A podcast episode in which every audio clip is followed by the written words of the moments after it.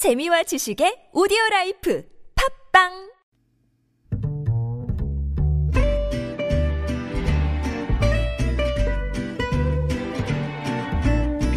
Good evening, everyone. Welcome to the evening show. 총선을 90일 앞두고 여당은 당대표 구설에 제1야당은 통합 잡음 속에서 승리를 위한 공전에 속도를 내고 있습니다. 서울타임즈에서 전해드리고요.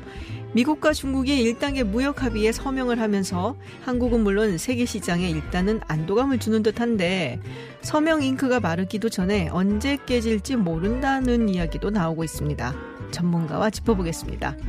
이혼 후 양육비를 지급하지 않는 배드파더스 신상 공개와 관련해 무죄 판결이 나오면서 양육비 이슈가 뜨겁습니다.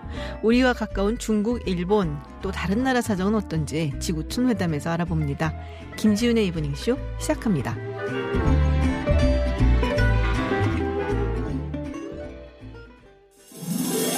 Welcome to Unfiltered. North Korea's latest CNN was given 미국 오하이오 일본의 주지사는 백색 국가 명단 should be on the air 국내외 소식을 한 번에 들려듣는 뉴스 서울 타임즈 네, 지난주부터 TBS 선물 대방출 시간 아, 계속되고 있습니다. 저희 이브닝 쇼에서도 청취율 조사 기간을 맞아서 여러분께 감사의 마음을 전하고자 선물을 드리고 있는데요. 이번 주까지 저희가 내드리는 깜짝 퀴즈 정답 보내주시면 추첨 통해서 커피 쿠폰 보내드립니다. 많이 준비했으니까 문자 많이 보내주시고요. 네. 그래서 오늘은 박정호 기자가 초반부터 퀴즈를 네. 보내드립니다. 잘 들으시고 문자 주세요. 네, 깜짝 퀴즈 드리겠습니다. 제21대 국회의원 선거 총선까지 앞으로 90일 남았습니다. 어제는 여야 모두 총선 1호 공약을 발표하고 이번 선거에서 승기를 잡기 위한 인재 영입과 공천에 심려를 기울이고 있는데요. 자, 여기서 오늘의 퀴즈. 총선이 치러질 21대 국회의원 선거일, 이 총선 투표일은 언제일까요? 월과 날짜 모두 보내주셔야 정답으로 인정합니다. 네, 정답은 50원의 유료 문자 샵0951 그리고 TBS 앱으로 보내실 수 있습니다. 20분 추첨해서 커피 쿠폰 보내드립니다. 어, 점점 퀴즈를 내는 솜씨들이 좋아지고 있어요. 예. 네. 뉴스 전하는 것보다 퀴즈 내는 게 더 즐겁고 행복하네요. 네, 어떡하죠? 그렇군요. 네. 사실은 이렇게 누군가한테 뭘 준다는 것이 진짜 즐거운 거거든요. 저는 뉴스- 못 받지만 네. 드리고 싶습니다. 그리고 뉴스가 뭐 이렇게 좋은 소식만 있는 게 아니고 대체로 나쁜 소식만 있으니까. 맞습니다.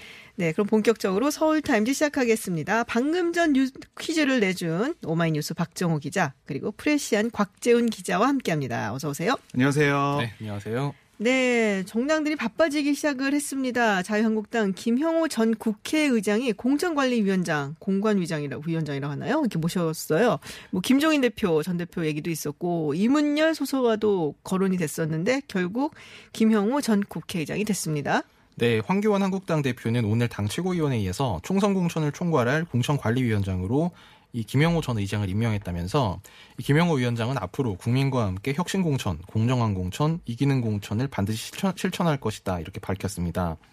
황 대표는 이 김영호 전 의장에 대해서 이 당에 계시는 지도자로서는 혁신적이고 개혁적인 마인드를 가지신 분이다 이렇게 평가해서 좀 눈길을 끌기도 했는데요. 그 공천 관리위원장 선정 경과에 대해서는 작년 12월 국민들로부터 6천여 건 이상의 후보 추천을 받았다면서 이후 추천위를 구성해 철저한 검증과 의견 수렴 과정을 거쳤다고 밝혔습니다. 김영호 전 의장은 14대 국회부터 이 부산 영도구에서 내리 5선 의원을 역임했고요. 18대 국회 전반기, 그러니까 2008년부터 10년까지 이 국회의장을 지냈습니다. 어, 근데 지금 아직은 통합 논의 중이잖아요. 보수 통합 논의 중인데 벌써 공천 관리위원장을 임명을 한다. 그래서 뭐 좀 빠른 감도 있고 민주당에서 사실 굉장히 좀 공격적으로 나오니까 우리도 빨리 해야겠다 이렇게 서두르는 건가요?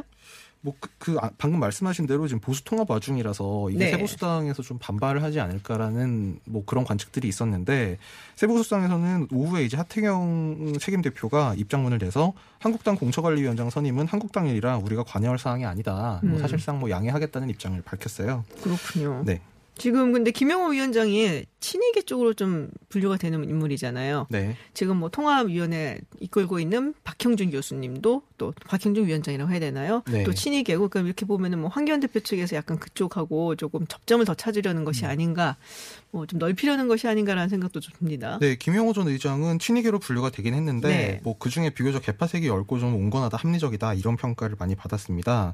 방금 말씀하신 대로 지금 한국당이 이 세보수당 등과 보수통합을 추진하고 있고 네. 거기 위원장을 이 박형 그 당시 MB 정부에서 청와대 수석을 했던 박형준 위원장이 맡고 있는 것도 아무래도 이 김영호 위원장 인선의 배경 중에 하나가 하나이지 않을까 이제 이렇게 해석이 나오고 있습니다. 음, 그, 보면은 간사도 안영환 의원 친이계고 네네, 그러니까요. 그다음에 대변인도 김은혜 어, 이 친이계 그러니까 청와대 네네. 대변인 했던 청와대 대변인 네. 됐고 최근까지 MBN 방송에서 방송하시던. 분이죠. 네.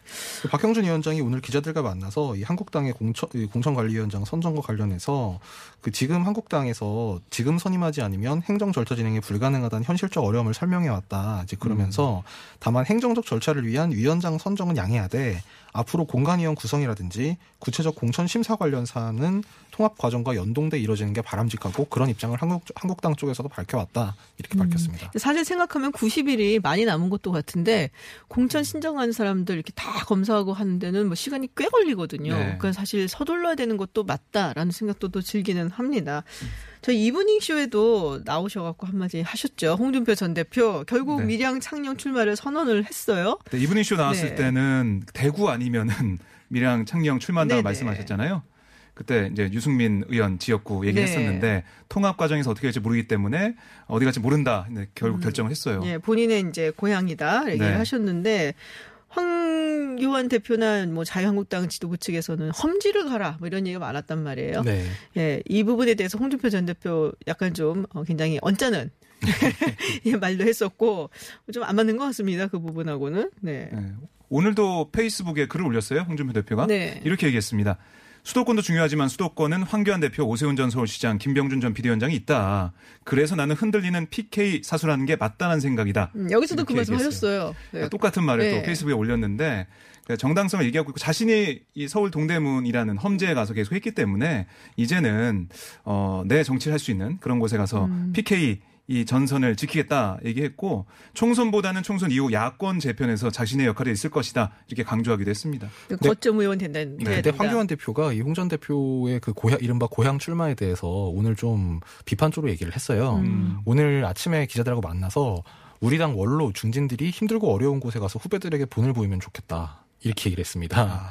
그러면서 특히 어제 홍 전 대표가 이 부산 그 강연 일정에서 이 저 출마를 서- 사실상 선언을 하면서 그 혹시 컷오프 될 가능성은 없냐 이런 질문이 나오니까 내가 여론조사 1등을 할 건데 어떻게 컷오프가 되겠냐 이렇게 얘기를 한 적이 있는데 황 대표가 여기에 대해서 컷오프는 현역 의원들이 대상이지만 변화가 있을 수 있다. 이렇게 얘기해서 좀 상당히 관심을 끌었습니다. 현역 의원 아니시잖아요. 그렇죠. 그러니까 변, 그러니까 중- 방점은 변화가 있을 수 있다는 건데요. 음. 그러니까 컷오프 대상이나 기준이 변할 수 있다. 그러니까 홍준표 전 대표도 컷오프 대상이 될 수도 있다. 그러니까 물론 황 대표가 직접 언급을 하진 않았지만 그 지역구에서 아무리 많은 표를 얻고 가장 지지를 많이 받는다고 하더라도 기준에 따라서 네. 컷오프가 될 수가 있다는 그렇죠. 얘기네요. 홍준표 맞춤형 그런 컷오프인가요? 그렇게 볼 수도 있는데 지금 공천관리위원장으로 김영호 전 의장이 임명이 됐잖아요. 네. 김영호 의장이 어떤 결정을 할지 이것도 봐야 될 것 같아요. 컷오프에 대해서. 네. 어, 그쪽에서는 그좀 뭔가 합리적이다라는 평을 좀 많이 듣고 계시는 분이라서 네. 그 김영호 전 국회의장이 어, 뭐 상당히 좋은 선택이었다라는 얘기는 있더라고요. 그래서 한번 좀 두고 봐야 될 것 같고요. 네, 안철수 전 대표가 19일 일요일인가요? 일요일에 귀국한다라는 이야기가 있습니다. 제가 맞췄습니다. 제가 19일 일요일이라고 아, 말씀드렸는데요. 그거를 어떻게 깨면 어떻게 해요? 펠레 기록을. 그럼 이제 펠레 안 하겠습니다. 이제 예, 펠레가 다 아닌 것으로. 네. 알겠습니다. 어, 귀국 전에 통합 참여는 생각이 없다라고 밝혔습니다. 예, 오늘 안철수 전 대표 시절에 구- 비서실장을 지냈던 네. 김도식 전 실장이 오늘 오전에 약식 브리핑을 열었는데요. 안 전 대표가 1년 5개월여 연구 활동을 마치고 19일 오후 인천공항을 통해 귀국할 예정이다. 그러면서 조용히 국민들에게 인사를 드리는 시간을 가질 것이다. 이렇게 밝혔습니다.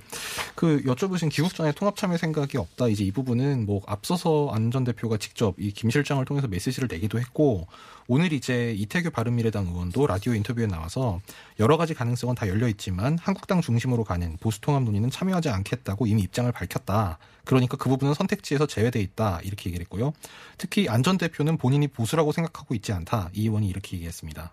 음, 보수라고 생각하고 있지 않다. 그러면은 뭔가요?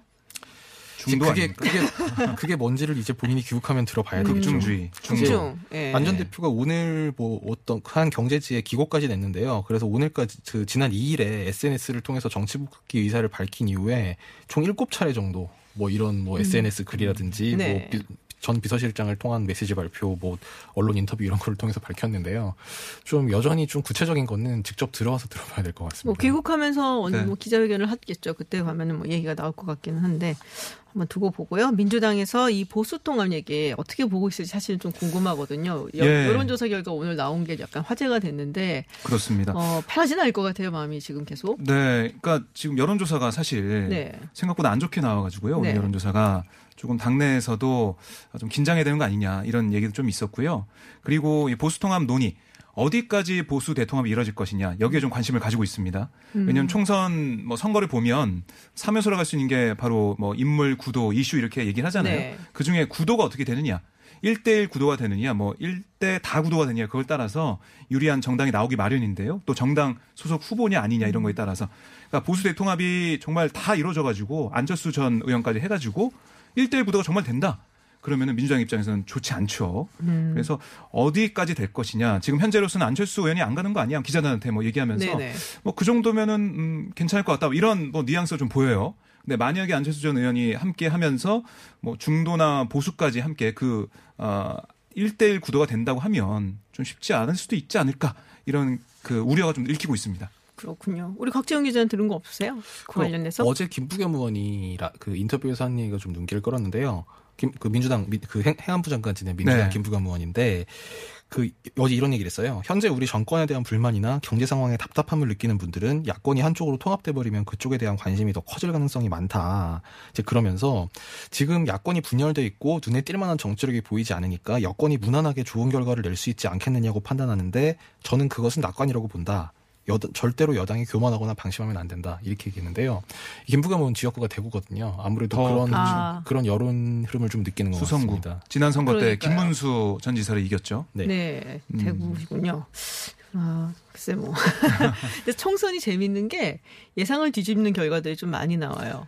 그래서 사실 예. 흥미로운 부분이 지난 총선도 사실 보면 네. 그 새누리당이 뭐 다 휩쓸 수도 있다라고 얘기를 했는데 네. 그때 옥새 파동이 있었고 음, 옥새 맞아요. 들고 나르시아 막 이런 얘기가 네. 나오면서 잘 안 됐죠. 개, 개헌저 시선 뚫는다는 얘기도 나왔었는데 네. 그렇고 그래서 2012년 총선도 그랬고 뭐 하여튼 여러 가지로 총선은 조금 재미있는 요소가 뭐 예상 외의 결과가 나오기도 하고 그래서 좀 지켜볼 만한 요소들이 좀 있기는 합니다. 그래서 아마 두 정당 모두 뭐 선거 한두 번 치르는 것도 아니고 굉장히 긴장을 하고 있지 않을까라는 생각이 좀 듭니다. 교통정보 잠깐 듣고 돌아와서 다시 이야기 나누겠습니다. 퇴근길 많은 라디오 방송 중에 당신의 선택은 TBS FM 김지윤의 김지윤의 김지윤의 이브닝 쇼. 서울타임즈 돌아왔습니다. 네, 민주당이 좀 분위기가 뒤숭숭했을 것 같아요. 이해찬 대표 장애인 비하 발언 이게 네. 좀 많이 이슈가 됐는데요. 그 아까 뭐 지지율이 조금 네. 하락하는 그런 부분들 또 이런 논란이 된 발언들 이런 것 때문에 좀 분위기가 좀 그랬는데 민주당 입장에서는 이 아예 언급이 안 되는 게 좋긴 하죠. 이 어제 네. 있었던 일이- 일이기도 하고 어제 사과를 했잖아요. 근데 마침 오늘 이해찬 대표의 신년 기자 간담회가 있었습니다. 음, 그러니까 이 질문이 안 나올 수가 안날 수가 없죠. 없죠. 네. 어, 이 관련 질문이 네개나 나왔습니다. 예, 첫 번째 질문, 그러니까 논란 관련된 입장을 다시 물었는데 여기에 대해서 이해찬 대표가 어느 쪽을 낮게 보고 한 말은 아니다. 그런 분석이 있다는 얘기를 제가 전해 들어서 한 말인데 결과적으로 상처를 줬다면 아, 죄송하다. 이런 말씀 다시 드린다고 했고요. 두 번째 질문 뭐였냐면 이런 발언들이 여러 번 있었는데 총선에 영향을 줄 수 있다는 지적이 나온다. 이런 질문이었어요. 아, 그랬더니 이해찬 대표가 그런 말을 자주 한 게 아니다.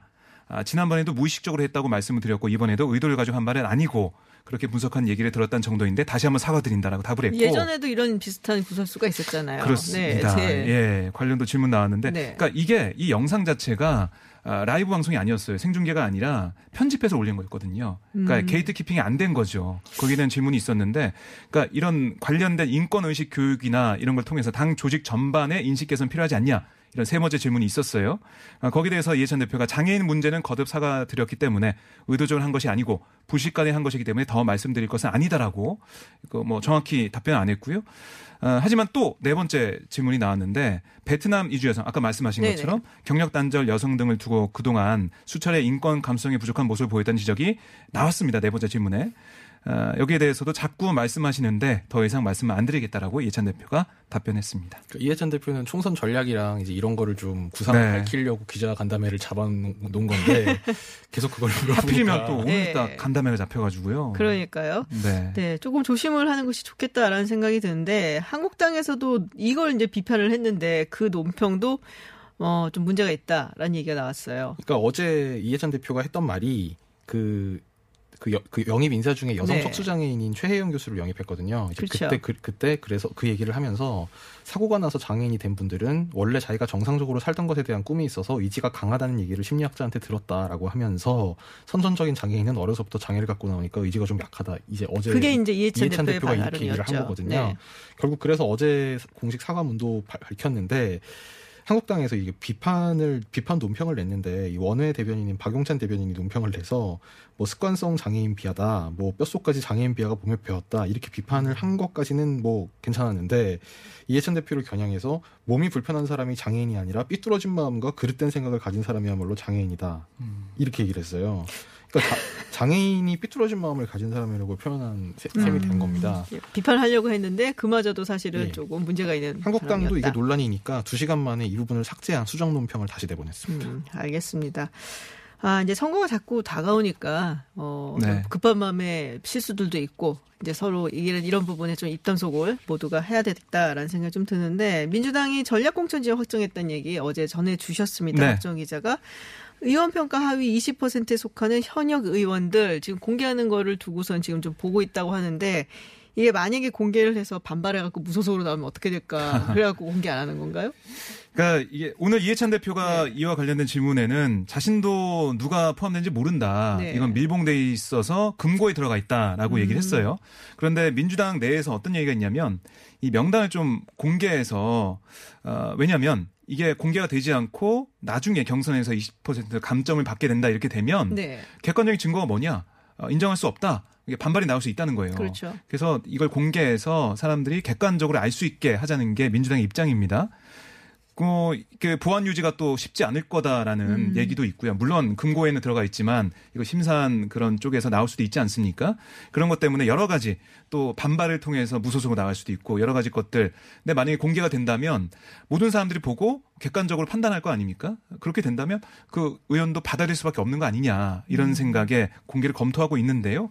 글쎄요, 이게 공개 하나 아니면 공개를 안 하나 여러 가지 반발이나 후폭풍이 있을 걸로 보여가지고요. 민주당이 좀 고심을 하고 있습니다. 그렇군요. 근데 오늘 이해찬 대표가 적절한 시기에 하위 평가자들에게 비공개로 통보하겠다. 이- 그러니까요. 이렇게- 네, 이렇게 그렇게는. 얘기를 했는데 모르겠습니다. 그 이해찬 대표 생각은 그렇지만 이게 또 어떻게 최고위원회의나 이런 걸 통해서 공개가 될 수 있을지도 모르겠는데요. 좀 봐야 될 것 같아요. 음. 20% 포함이 되면 경선에서 20% 감점을 받는데, 근데 물론 이 하위에 20% 포함된다고 해도 컷오프는 아니에요. 하지만 청년이나 여성 신인 후보자가 받을 최대 25%의 가산점을 생각하면 먹고 결과에? 그렇습니다. 큰 어. 영향을 미치게 되죠. 그렇군요. 아, 패스트 트랙 충돌로 약식 기소된 의원들 지금 정식 재판에 회부됐다. 네, 이게 무슨 얘기인가, 박재웅 기자님. 예, 이게요. 네. 그 국회 패스트트랙 사태 도중에 이제 의원들 간의 물리적인 충돌이 또 의원 당직자들 간에 네네. 발생하지 않았습니까? 뭐 무슨 뭐 노르발 못 뽑이 속칭 빠루라고 하는 막 그런 게 등장하기도 했고 그랬는데 어, 오랜만에 듣네요, 빠르. 예. 네. 이 사건과 관련해서 검찰이 이제 수, 수사 결과를 발표하면서 뭐 약- 네. 벌금형으로 약식 기소를 한그 그 의원들이 좀 있었습니다. 예를 들면 뭐 자유한국당의 곽상도, 김선동, 김성태, 김태흠, 박성중 의원 등 그 11명 10명이고 네네. 민, 더불어민주당의 박주민 의원이 약식 그 기소가 됐는데요. 오늘 서울 남부지법에서 이 약식 명령 청구 사건을 정식 재판으로 회부했다고 밝혔습니다. 음. 그 남부지법은 이게 약식으로 처리하는 게 적당하지 않다고 판단해서 공판으로 회부한 거라고 밝혔는데요. 이 약식 명령이라는 거는 벌금을 물릴 수 있는 비교적 경미한 사건에 한해서 이 정식 재판을 열지 않고 정말 서류만 검토해서 형벌을 정하는 처분인데 이게 뭐 범행의 정도 이제 이런 거는 경미하다고 하더라도 실제로 이 결과에 따라서 이를테면 의원직 상실이나 네. 뭐 피선- 선- 선거권 제한 이런 게 있을 수 있기 때문에 아마 좀 정식 재판을 밟는 것이 적절, 적절하다고 재판부가 판단을 한 것 같습니다. 음, 그렇군요. 네, 마지막 소식인데요. 휴가 중에 성전환 수술을 한 부사관에 대해서 군이 조기 전역 권고를 내렸다. 이 부분이 논란이더라고요. 좀 찾아보니까 그러면 만약에 이분이 계속 군에 남는 게 되면 여군으로 가는 네. 거, 죠 네. 그러니까 이 부사관이 네네. 지난해 휴가를 내고 해외에서 성전환 수술을 받았는데요. 음. 그 다음에 어, 자신은 성 전환이 됐으니까 여군으로 남은 기간을 복무하고 싶다 이렇게 네네. 얘기를 한 거예요. 육군이 어, 이게 사실 이런 사례가 없거든요. 정확한 이 똑같은 사례가 없습니다. 음. 네네. 조만간 전역 심사위원을 열어서 이 부사관의 전역 여부를 심사할 계획인데 육군 관계자 얘기를 들어보면 군 병원의 심신장애 판정에 따라서 적법하게 절차를 진행 중이다라고 얘기했습니다. 그러니까 왜냐하면 군 병원에서 이 부사관에 대해 심신장애 상급 판정을 내렸거든요. 그러니까 성 전환된 그걸 보는 게 아니라 음. 네네. 이 심신장애 상급 판정에 대해서 심사를 통해 네. 아, 이 아, 부사관이 계속 복무할 수 있는지 아닌지를 판단을 해본다고 하는 거예요. 근데 이 성전 환자의 계속 복무 여부가 사실 국민적 공감대도 필요하고 좀 민감한 부분이 있잖아요. 네. 그래서 입법하고 제도 개선을 통해서 정책적으로 다뤄야 될 필요가 있다. 이렇게 군은 좀 보고 있어요. 음, 그렇군. 제가 좀 찾아봤더니 네. 미국 같은 경우에는 2016년도에 그러니까 2015년도에 연방대법원 판결이 있고 난 다음에 16년도부터 잠깐 허용을 했었어요. 네. 트럼프 대통령이 근데 행정 뭐 시행령 뭐 이런 걸 통해 갖고 다시 금지를 시켰고 영국에 있더라고요 케이스가. 음. 네, 영국에 어 성전환 수술을 한 그 군인이 훈장도 받았던 것 같은데 얼마 전에 네, 그 케이스는 있긴 한데 한국 같은 경우는 지금 이게 파- 사례가 없기 때문에 지금 네. 군 측에서 지금 약간 네, 뭐 논란이고 이분은 남겠다 그러는 거고요. 오늘 국방부 정례 브리핑이 있었는데 네. 여기서 국방부 관계자가 규정이 없어서 새로 규정을 만드는 등 추가적인 논의가 필요하다 이렇게 음. 얘기를 했습니다. 그러니까 이게 딱 맞는 게 없어가지고요. 어떻게 할지 봐야 되겠고요. 이와 네. 관련해서 군인권센터는 오늘 오전 기자회견 열고 이 부사관이 계속 복무할 수 있도록 군이 태도를 바꿔야 한다 이렇게 촉구하기도 했습니다. 알겠습니다. 자, 박종호 기자님 가시기 전에 퀴즈 네. 한 번만 더 내주시고 가시죠. 알겠습니다. 깜짝 퀴즈입니다. 네. 네. 제21대 국회의원 선거 총선까지 앞으로 90일 남았습니다. 이제는 아, 여야 아, 모두 총선 체제로 접어들었고요. 어제는 총선 1호 공약을 여야가 발표하고 이번 선거에서 승기를 잡기 위한 인재 영입과 공천에 심혈을 기울이고 있는데요. 자, 여기서 오늘의 퀴즈. 총선이 치러질 21대 국회의원 선거일 총선 투표일은 언제일까요? 월과 날짜 모두 보내주셔야 정답으로 인정합니다. 네, 정답은 50원의 유료 문자 샵 0951 그리고 TBS 앱으로 보내실 수 있습니다. 20분 추첨해서 커피 쿠폰 보내드립니다. 서울타임즈 국내 뉴스 여기서 마치겠습니다. 지금까지 프레시안 곽재훈 기자 그리고 오마이뉴스의 박정호 기자였습니다. 고맙습니다. 고맙습니다. 감사합니다.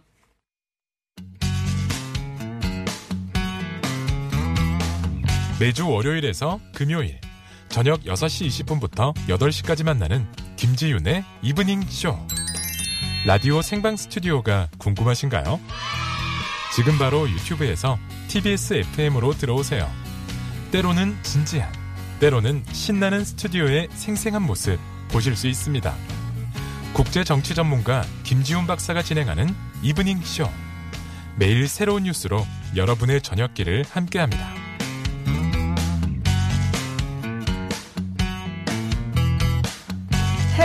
핫한 뉴스 알아보는 서울타임즈 시간 전주현 캐스터와 함께합니다. 어서 오세요. 네, 안녕하세요. 네, 이 얘기 저희가 꽤 여러 번 전해드린 것 같은데요. 네. 중국 우한에서 집단 발생한 폐렴.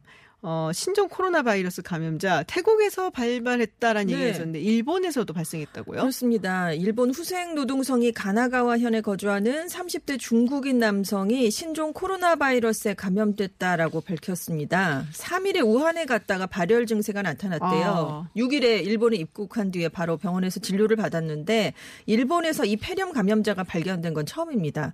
지금 폐렴 발생 진원지가 중국의 한 해산물 시장이거든요. 네네. 근데 이 남성이 거기는 들르지 않았는데 우한에 머무르는 동안 폐렴 환자와 접촉했을 가능성이 크지 않을까 지금 그걸 음. 보고 후생 노동성이 전파 경로를 조사하고 있는데요. 증상이 회복이 돼서 15일에 퇴원해서 지금 집에 있는 상황입니다. 음, 지금 어제 중국 당국이 폐렴을 일으킨 신종 코로나 바이러스가 사람 간에 전염될 가능성이 있다 이런 공식 발표를 내놨거든요. 네네. 그래서 불안감이 확산되고 있어요. 그러니까 크게 확산은 아니지만 제한적으로 사람 간 전염 가능성이 있다는 건데 왜냐 하면 이 수산물 시장에서 감염된 환자 중에 일가족이 감염된 사례가 두 건이 발견됐기 아, 때문입니다. 그렇군요. 그래서 일본 후생 노동성은 우한 폐렴 감염이 확인된 남성과 동거했던 가족들 의료 관계자들을 조사해 본 결과 증상이 나타나지 않았다. 그래서 감염이 크게 확대될 가능성은 적다. 이렇게 얘기를 음. 했는데요. 근데 지금 춘절이 다가오고 있고 하계 올림픽이 또 아, 펼쳐지잖아요. 맞아요. 일본에서. 맞아요. 아, 그때까지 있을까요? 그러니까 혹시 이제 대규모 네. 전염이 될 수 있지 않을까. 아. 이래서 지금 일본은 조금 더 긴장을 하는 모습입니다. 아, 그렇군요. 자, 러시아 소식입니다. 야, 푸틴 대통령. 네. 동일 인문의 대통령직 사면인 금지 등을 포함한 부분적인 개헌을 제안을 했다라는 얘기가 있습니다. 조금 그렇습니다. 자세하게 얘기해 주세요. 네, 15일에 국정 연설을 했어요. 네네. 그래서 네. 개헌안을 제안을 했는데 대통령직 3년임 금지를 담은 방안이 포함이 됐습니다. 푸틴 대통령이 2000년부터 2008년까지 연임을 했어요. 그 다음에 총리했잖아요. 총리로 물러났다가 네. 다시 개헌을 해서 맞아요. 2012년에 임기를 6년으로 늘려서 대통령으로 돌아왔고 2018년 대선에서 또 당선이 돼서 지금 대통령 음. 4기 집권 중이거든요. 임기가 2020 2024년까지입니다. 근데 이게 이제 러시아 헌법에 그렇게 돼 있는 거잖아요. 네. 계속해서 두번 계속해서. 못한다. 네. 그러니까 두 그러니까 번 하고 총리했다가 다시 두 했다가, 번온 네, 거죠. 그러니까 네. 세 차례 연달아 할 수 없다 이렇게만 돼 있기 때문에 아예 계속해서라는 단어를 삭제하자는 얘기인데 이게 무슨 의미냐면 잇따라서 연임을 하든 아니면 임기를 뛰어가서? 마치고 어, 좀 네. 쉬었다가 다음 때 다시 다다음 때에 돌아오는 것과 관계없이 어쨌든 두 차례 넘게는 대통령을 할 수 없게 하자. 이런 자기는 네 번이나. 하고 그렇습니다. 근데 지금 안 그래도 좀 분위기가 좀 안 좋으니까 푸틴 예. 대통령 다시 돌아올 때도 분위기가 굉장히 안 좋았거든요. 반정부 시위도 크게 일고. 그래서 지금 푸틴 대통령이 여기 어떤 조항을 끼워 넣었냐면 이게 중요해요. 왜냐하면 이제 푸틴이 이 3년이 금지를 이제 또 개헌을 해서 네네. 자기가 사연임을 할 것이냐 뭐 이런 게 나왔는데 그게 조금 좀 어려워지게 되니까 네. 하원이 총리 후보를 인준하면 대통령이 거부하지 못하게 하는 내용을 요 개헌 안에 아, 담았습니다. 그래서 그렇군요. 대통령 임기가 끝나면 자기가. 네, 실세 총리로 복귀할 가능성을 좀 살짝 열어놨어요. 그리고 지금은 대통령한테 권한이 막강하게 집중돼 있거든요. 네네. 근데 이제 차기 대통령부터는 그 권한들을 의회랑 사법부에 점차 나누자 이런 구상까지 제안을 했습니다. 아, 참 몇 년인가요? 정말 푸틴 대통령 대단하죠. 20년. 20년째 지금 집권 중인데 메드베데프 네. 총리를 비롯한 내각이 다 총사퇴를 했어요. 왜냐하면 장기 집권에 대한 국민의 반발이 커지니까 아예 이제 총리직도 내놓고 내각도 총사퇴해서 푸틴 대통령의 장기 집권을 위한 길을 터준 것으로 해석이 되고 있습니다. 지금 이제 개헌 제안하는 게 저희 지구촌 회담에 러시아 네. 네네. 분이 있어요. 에바 에바 씨. 씨. 요새 좀 분위기 안 좋다 그러더라고요. 네네. 좀 시위도 좀 많이 그렇습니다. 생기고. 네, 그래서, 그래서- 그래서 아마 이런 게 아니냐 이렇게 하던데. 연금 개혁안도 있고 경제도 네. 안 좋고 그러니까 지금 푸틴 대통령에 대한 반감들이 슬슬 좀 나오고 있거든요. 저 지지율도 많이 떨어지고 있고 그래서 지금 무리하게 장기 집권을 시도하면 역풍을 맞을까봐 후임 대통령의 권한을 약화시켜서 자신이 다른 직위나 비공식적인 직위로 마쿠에서 장악력을 유지하려는 게 아니냐 이렇게 가디언지가 분석을 했고요.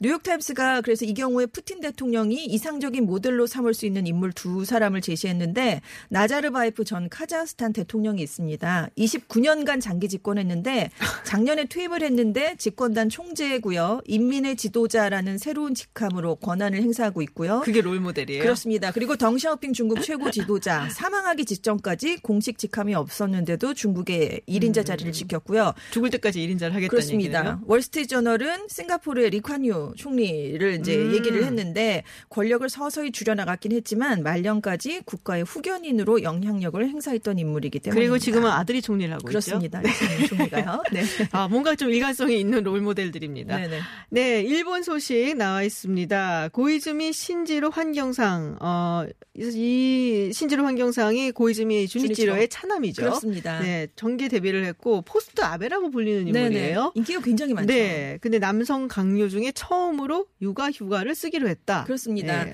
이제 이달 내에 첫 아이 출산이 예정이 돼 있어요. 그래서 첫 아이를 출산한 뒤에 3개월 내에 2주 동안의 육아 휴가를 쓰겠다 이렇게 밝혔습니다. 지금 일본에서 남성 강요가 육아 휴가를 가는 게 사실상 처음이래요. 음. 그래서 일본 내 저출산 문제가 심각하니까 강요가 솔선수범해서 남성들의 육아 휴가를 장려하려는 의도다 이렇게 분석이 되고 있습니다.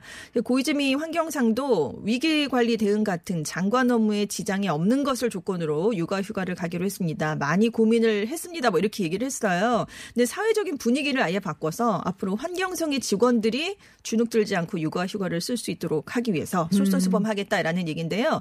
지금 중의원 이거 이거든요. 네네. 근데 의원에 대해서는 육아 휴가 규정 자체가 없다고 합니다. 그러니까 어. 전례가 없을 수밖에 없죠. 그래서 지금 뭐 육아휴직 사용을 남성에게도 촉진한다는 의미에서 찬성하는 의견도 물론 있지만 국회의원의 육아휴가 사용이 적절하느냐, 장관의 육아휴가 사용이 적절하느냐 이런 지적도 당연히 함께 근데 이거는 있습니다. 해야 돼요. 제가 보기에 네. 위에 있는 사람들이 해줘야지 네. 그거 많이 써줘야지 있는 네, 네. 대로 그래야지 네. 밑에서 이제 일하는 사람들도 눈치 안 보고 쓸 수가 있는 거거든요. 그렇죠. 그래서 아무튼 이제 문제가 이제 거론이 되니까 및 환경상은 휴가를 거기에 끼우고 단시간 근무, 원격 근무 같은 거를 조합해서 2주 동안에 이제 육아 시간을 확보를 하고 화상 회의도 하고 이메일을 활용해서 업무 보고도 받 겠다. 그리고 업무의 일부를 차관이 대행하도록 해서 업무에는 차질이 없게 하겠다. 이렇게 얘기를 했습니다. 그렇군요. 이 고이즈미 신지로 환경상이 제가 말씀드렸다시피 포스트 아베라고 네네. 얘기를 하잖아요. 네. 젊은 그 정치인 중에 어, 한 명인데 이 사람 말고 또 한 명이 더 있어요. 네. 홋카이도 도지사. 네. 제가 지금 어 이름이 스즈키인가 그랬던 것 네네네. 같은데 굉장히 젊고 근데 이제 신지로 같은 경우에 고이즈미 신지로 같은 경우는 뭐 아버지가 고이즈미고 네네. 아무래도 그래서 유명하고. 그 네. 정말 다이아몬드 수저라고. 할 수가 있는데 이 홋카이도 도지사 같은 경우에는 흑수저예요. 네, 네. 정말 어렵게. 되죠. 네. 예. 그래서 굉장히 대비가 되는 두 사람 중에 누가 더 정치력이 뛰어날 것인가. 네. 그래서 포스트 아베 자리를 두고 이 둘이 좀 약간 경쟁을 하고 네. 있다. 뭐 네. 이런 얘기들이 있더라고요. 어, 근데 아까도 말씀드렸다시피 위에 사람들이 써줘야 돼요. 이거 분명히. 네. 내가 보기에. 근데 이게 정치쇼다라는 이야기도 나오고 있습니다. 왜냐하면 요즘 스캔들이 좀 있었어요. 기혼 과거의 기혼 여성과의 네, 불륜 불륜이라든가 설이라든가 공금의 사적 유용 의혹도 제기되기도 했고 환경상이 되자마자 기후 변화 같은 거대한 논점에 대한 대응은 재밌고 멋지고 섹시해야 된다 이런 발언을 해서 업무에 대한 가서 이야기를 한 거죠. 그렇지만 네. 업무에 대한 우지다. 업무에 대해서 그런 얘기를 하는 게 적절한 것인가 이런 비판을 많이 받았었거든요. 그래서 아무래도 치밀하게 계산된 정치적 퍼포먼스로 이번 육아 휴가를 쓰는 게 아니냐 이런 비판도 나오고 있습니다. 너 다 그렇죠. 다, 다 정치적인 정치인은, 어떤 거를 네. 얻기 위해서 정치인들은 사실상 하는 네네. 건데 그 부분을 봤었 거든요. 저도 하도 얘기가 네네. 유엔에서 네, 연설하는 그렇습니다. 부분을 근데 이제 그 말 썼던 말 섹시라는 말 그런 말을 이제 뭔가 좀 어, 젊고 네. 좀 시크하고 막 이런 걸 강조하기 위해서 좀 그렇죠. 일부러 썼다라는 느낌이 들었는데 이 이슈를 너무 쉽게 생각하는 게 아니냐. 네, 어, 많은 뭐 트렌디하게 생각하는 네. 거 아니냐 해서 굉장히 많은 비판을 받은 바가 있습니다. 아, 오늘 인도 소식까지 전해드릴까 네. 했는데 여기서 맞춰야 될 것 같습니다. 네네. 시간이 다 돼갔고요. 네. 해외 뉴스 알아보는 서울타임즈 시간 전주현 캐스터와 함께 했습니다. 오늘 고맙습니다. 네, 감사합니다. 네, 오늘 퀴즈 내드렸습니다. 21대 국회의원 선거 총선까지 90일 남았는데요. 네, 총선이 치러질 21대 국회의원 선거일, 총선 투표일은 언제일까요? 네, 정답은 4월 15일 수요일이었습니다. 많은 분들 문자 보내주셨고요. 저희가 20분 추첨을 해서 커피 쿠폰 보내드립니다. 어, 문자 보내주신 분들 중에서, 어, 5923님, 성년으로 첫 선거에 참여를 하신다고요. 기대된다고 하셨는데 축하드리고요. 네, 현명한 선택 하실 거라고 믿고 있습니다. 아, 그리고 뭐 굉장히 많은 분들이 문자를 보내주셨는데요. 이브닝쇼 애청자라고 하시는 분들 많으시네요. 이럴 때마다 제가 그래도 확인을 합니다. 듣고도 계시는구나. 라고. 네. 그리고 1727님, 화물차 운전하면서 매일 청취하고 계시다고요. 감사합니다. 네. 오늘 처음 문자 보내주셨다고 하시는데, 시간이 되시면 또 보내주시고요. 1545님, 따님 생일이 4월 15일이다. 아, 투표 꼭 하셔야겠네요. 따님 태어나신 날이니까 우리 아이들한테 좋은 미래를 물려주기 위해서 투표를 하실 걸로 믿습니다. 네, 그리고 또 자연님, 네, 2020년 4월 15일 우리 유권자들의 현명한 선택이 대한민국의 미래입니다. 아주 옳은 말씀이십니다. 네, 저는 잠시 후 7시 픽으로 돌아오겠습니다.